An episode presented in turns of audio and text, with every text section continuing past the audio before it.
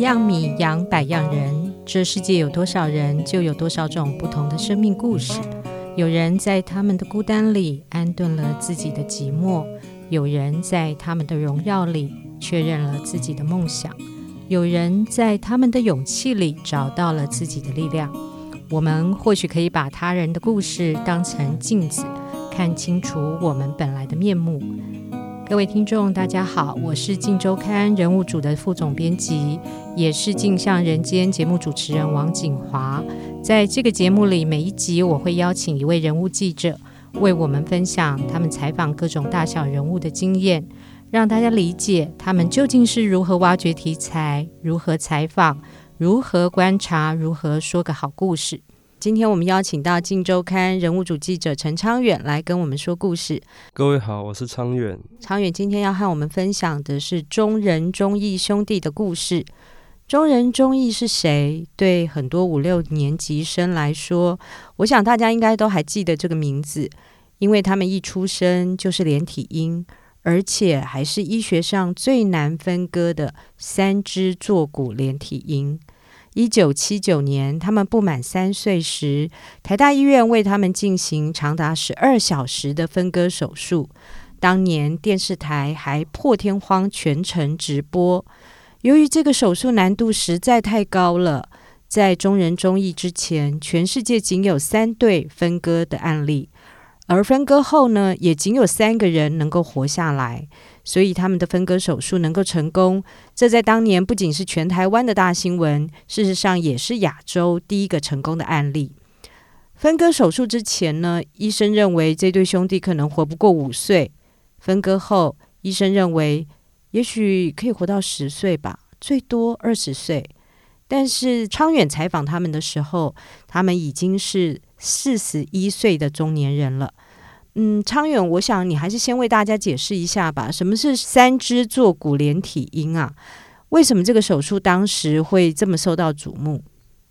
嗯，三肢坐骨连体婴就是他们的脊椎以下的骨头是相连的，那相连的地方在肚子、腹部这边，所以两兄弟在两岁半分割前是没办法走路的，只能躺在床上。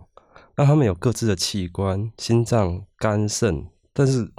像肝跟肾的功能都不太好，那器官的分布也跟一般人不一样。那在分割手术的时候就特别的困难。像大小肠他们是交缠在一起的，也共用一组膀胱，共用一双脚。那通常连连体婴在出生后是活不久的，他们的手术等于就是一个实验，成功存活下来，那不成功，那也只能接受这个结果。那当时这件事情，因为媒体报道，全台湾的民众都很关心这对连体婴到底能不能活下来，所以他们的分割手术在四十年前，一九七九年很受到关注，电视台甚至全程直播手术过程。那手术成功了，就证明了台湾的医学能力。在那个年代，或者是说到现在，台湾人都是蛮自卑的，所以有一个这么轰动的事情。会增加台湾人的信心，那这件事情也变成老一辈人的共同回忆。嗯，那您当时为什么会想到在那个时候去做中人中义的报道呢？我认识他们的时候是他们分割三十九周年的时候。那刚刚提到连体婴的存活率是很低的，那要活过二十岁都很困难。那他们四十一岁，过去兄弟是互相扶持一起生活的。那弟弟忠义在二零一四年跟护理师蒋文燕结婚，那生下了一对健康的龙凤胎，那有了自己的家庭。有了家庭之后，两个兄弟就要分开了，各自有各自的生活。那我想知道他们的生活现在是怎么过的，就开始了采访。你这一篇报道标题是“分不开的兄弟”，好像暗示着，虽然一九七九年的连体婴分割手术成功把他们两个人分开了。但他们整个生命历程其实是无法分割的，这一点你要不要多谈谈你的观察？两兄弟分开生活之后，也会各自关心对方的状况。弟弟会关心哥哥，哥哥也会关心弟弟。那中人在跟我聊，他最关心弟弟的时候是小时候有一次，两兄弟出门去卖口香糖。那就各自跑不同的地方，约好在晚上在公园见面。结果哥哥一直等不到弟弟，然后回了家，发现弟弟也没有回来，他就非常慌张，就在想：哎，弟弟是不是死掉了？然后他就四处去找，都找不到弟弟。于是他就蛮崩溃的，就第一次感受到他的生命中失去了他唯一的一个这么亲密的家人。那过了两天，弟弟回家了。那弟弟终于跑去哪里？他是说他听了林强的歌，用真行，就决定搭着火车卖口香糖去看一看世界。过了两天才回家，这样子。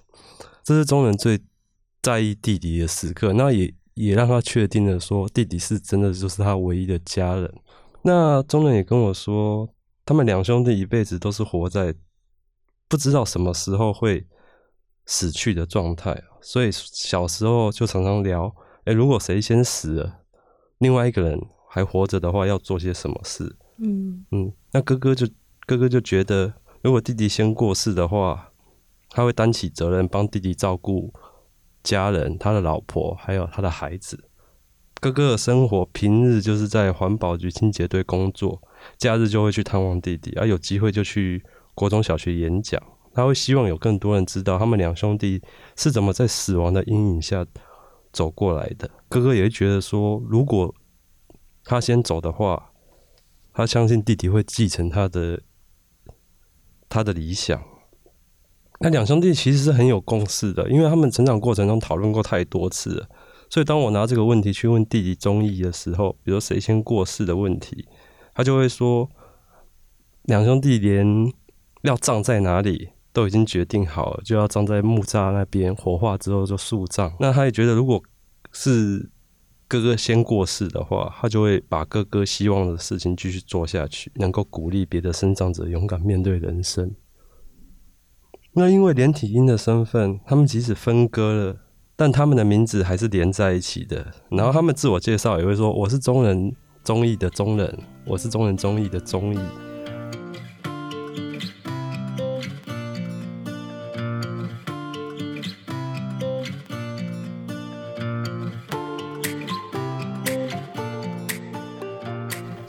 因为我想很多人还是不太清楚哦。中仁中义，呃，两兄弟的成长历程，你可不可以多谈一些？例如，他们是在哪里出生的？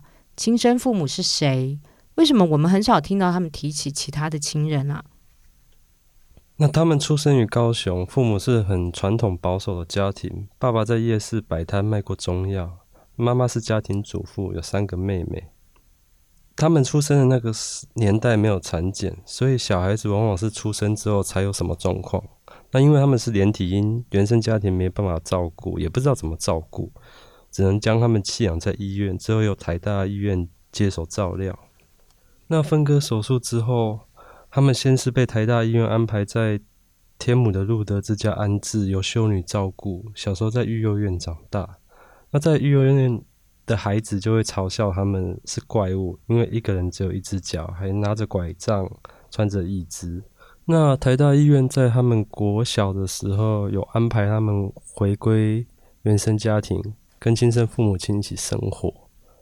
但是他们回去之后感觉很不好，因为他们被要求必须待在小房间里面，门窗都要紧闭。有朋友到他们家拜访的时候，他们也不可以出声音，因为他们的父母不希望别人知道他们的存在，所以他们会觉得自己像犯人一样被关在小房间里面。那要到医院回诊的时候，父亲也会在外面看一下有没有人会看到，确定没有人的时候，才打开门让他们上车。那也让他们有犯人被押解上车的感觉。那母亲对他们很冷漠，然后父亲也是这个态度。那也因为这样子，所以他们后来就一直跟保姆一起生活。二十岁的时候，为了拍纪录片。他们也曾经试着跟原生家庭联系，因为他们是镁光灯的焦点，所以父母常常被认出来。很多人会认为说，连体婴会生出来是天谴，可能这一家人做错了事情，所以会指责他的父母。那父母也因此必须要搬家躲避。那这件事情过后，也让他们觉得说，兄弟彼此就是唯一的家人。等于是跟原生家庭断裂了。那父亲跟他们断断续续还有联络，他们都是被动等父亲联络他们。后来得了口腔癌的时候，有打电话给中人，因为他们对台大医院很熟，所以询问中人医学上的意见，有没有认识的医生。那那个时候，中人就问父亲说：“如果有一天他过世，兄弟俩可不可以回家旁道？”那父亲就只能苦笑沉默。后来跟他说：“还是要尊重妈妈的意思。”因为妈妈是最坚决反对他们回家的。呃，昌永还想问你哦，一般人常会有一个刻板印象，认为双胞胎他们不只是外表相像，也许好多地方都会很像。可是就你的观察，中人、中义两兄弟，他们个性到底像不像？我其实觉得不像，但是两兄弟有共同的个性，都是蛮勇敢的。而且很善于跟人沟通，毕竟在都市丛林打滚久了，他们必须要有跟人沟通的技巧。那也因为生命不知道什么时候会结束，所以也养成他们对任何事情都很勇敢尝试的态度。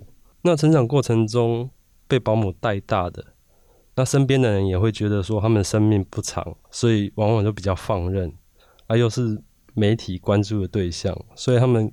小时候成长过程，个性是比较骄纵的。到两兄弟开始独立生活，那很像是动物园的动物被放入都市丛林。那那一串磨练，就让兄弟的个性有一些改变。哥哥过去是比较内向的，比较闷，可是三十岁过后，他变得比较豪爽。尤其开始演讲的时候，讲中人中义兄弟的故事，他懂得去讲别人的优点，去鼓励人。他曾经有一次在国小演讲的时候，有一位小朋友，六年级的身障小朋友，本来是放弃上学的，那因为他的鼓励，最后就拿到了毕业证书。嗯，那我会问中人中义谁比较内向，谁比较外向？那中人就会说，过去他是宅男，靠弟弟帮他打理事情。那问中义的话，中义会说，哎，有一段时间他很内向，是哥哥变得外向。那两兄弟就是随着生活状况互补。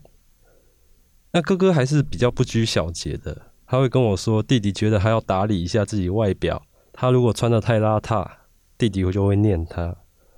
那我们我跟中人聊天是约在那种抽烟打牌的泡沫红茶店，那中人就会拿出手机说，韩国少女时代的润娥是他的梦中情人，希望我能帮他介绍女朋友。弟弟中义因为跑业务的关系，讲话就比较有业务的礼貌，就比较拘谨一点。他过去的个性比较油条，他太太会说，认识他的时候，三十岁的时候，就是比较爱玩，过一天算一天的那种个性。那因为结婚又生了孩子，变成了爸爸，他就变得比较稳重，那想法就会比中人更深一层。像中意去参加别人的婚礼的时候，就会想。他有没有一天可以看到自己的孩子也结婚？那这个思索会比中人更多一些。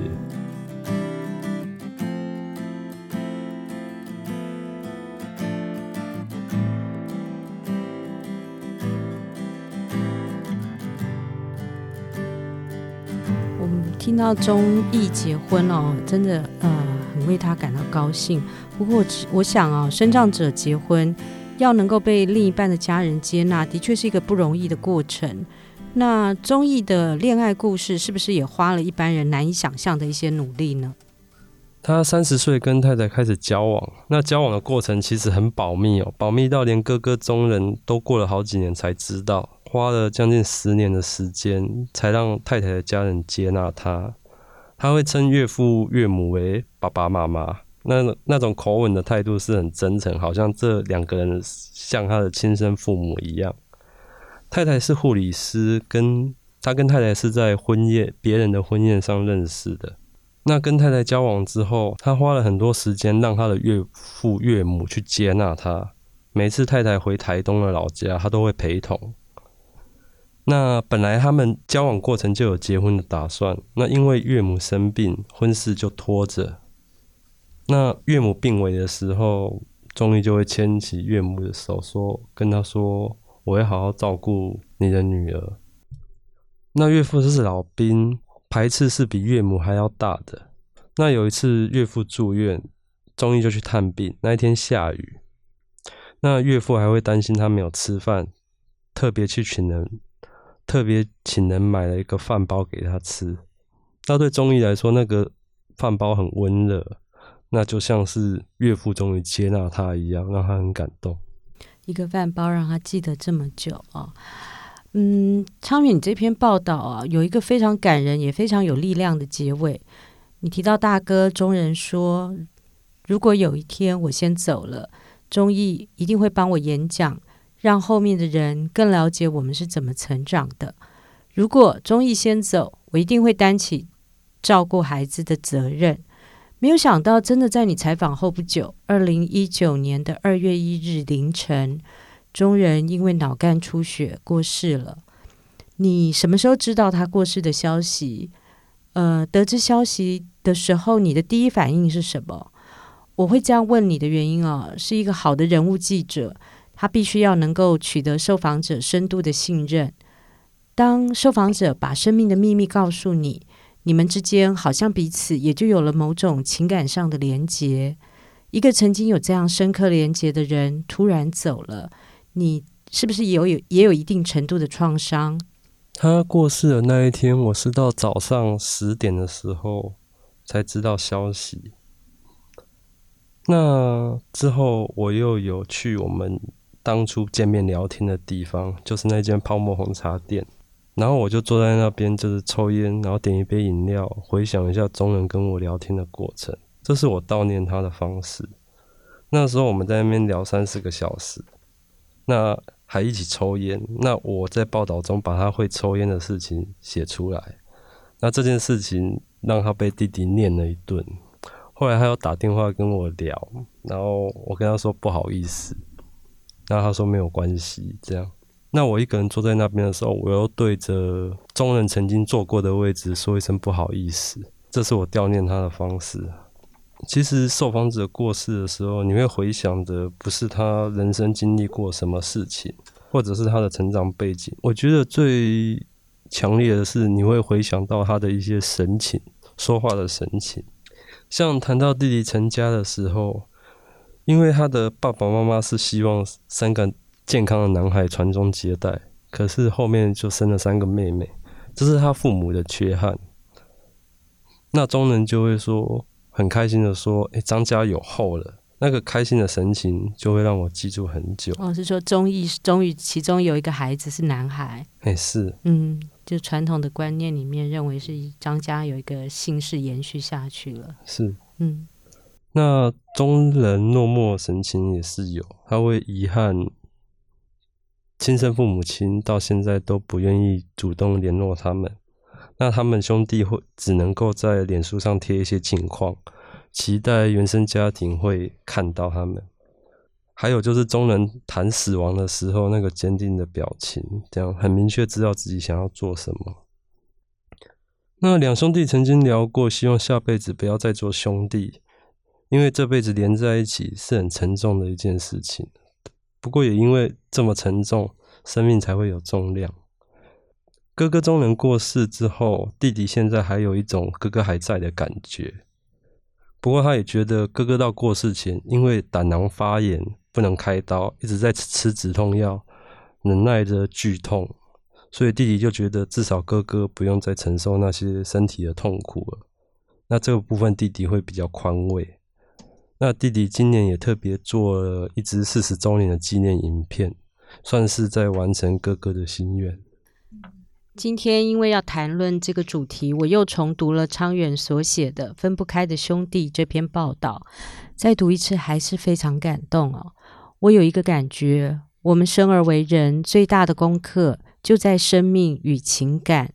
中仁、中义两兄弟一出生就比一般人面对更困难的生命。那个困难不只是身体上一次次的手术，还有种种的病痛。更难的在于，他们在原生家庭还要面对种种伤害。尤其两兄弟的母亲，因为认为生出这样的孩子是天谴，是羞耻，用这样负面的态度来看待自己的孩子，这样的态度不可能不会成为孩子一生的阴影。说起来，人生的学习没有比爱能够教导的更多了。吊诡的是，这样的教导往往又来自于伤害，伤害又往往来自于不理解。希望中人中意的故事，可以让我们对不同的生命样态有更多理解，有更多爱与祝福。今天非常谢谢昌远分享，谢谢大家，也谢谢各位收听。下一次我们继续来听人物记者为我们说故事。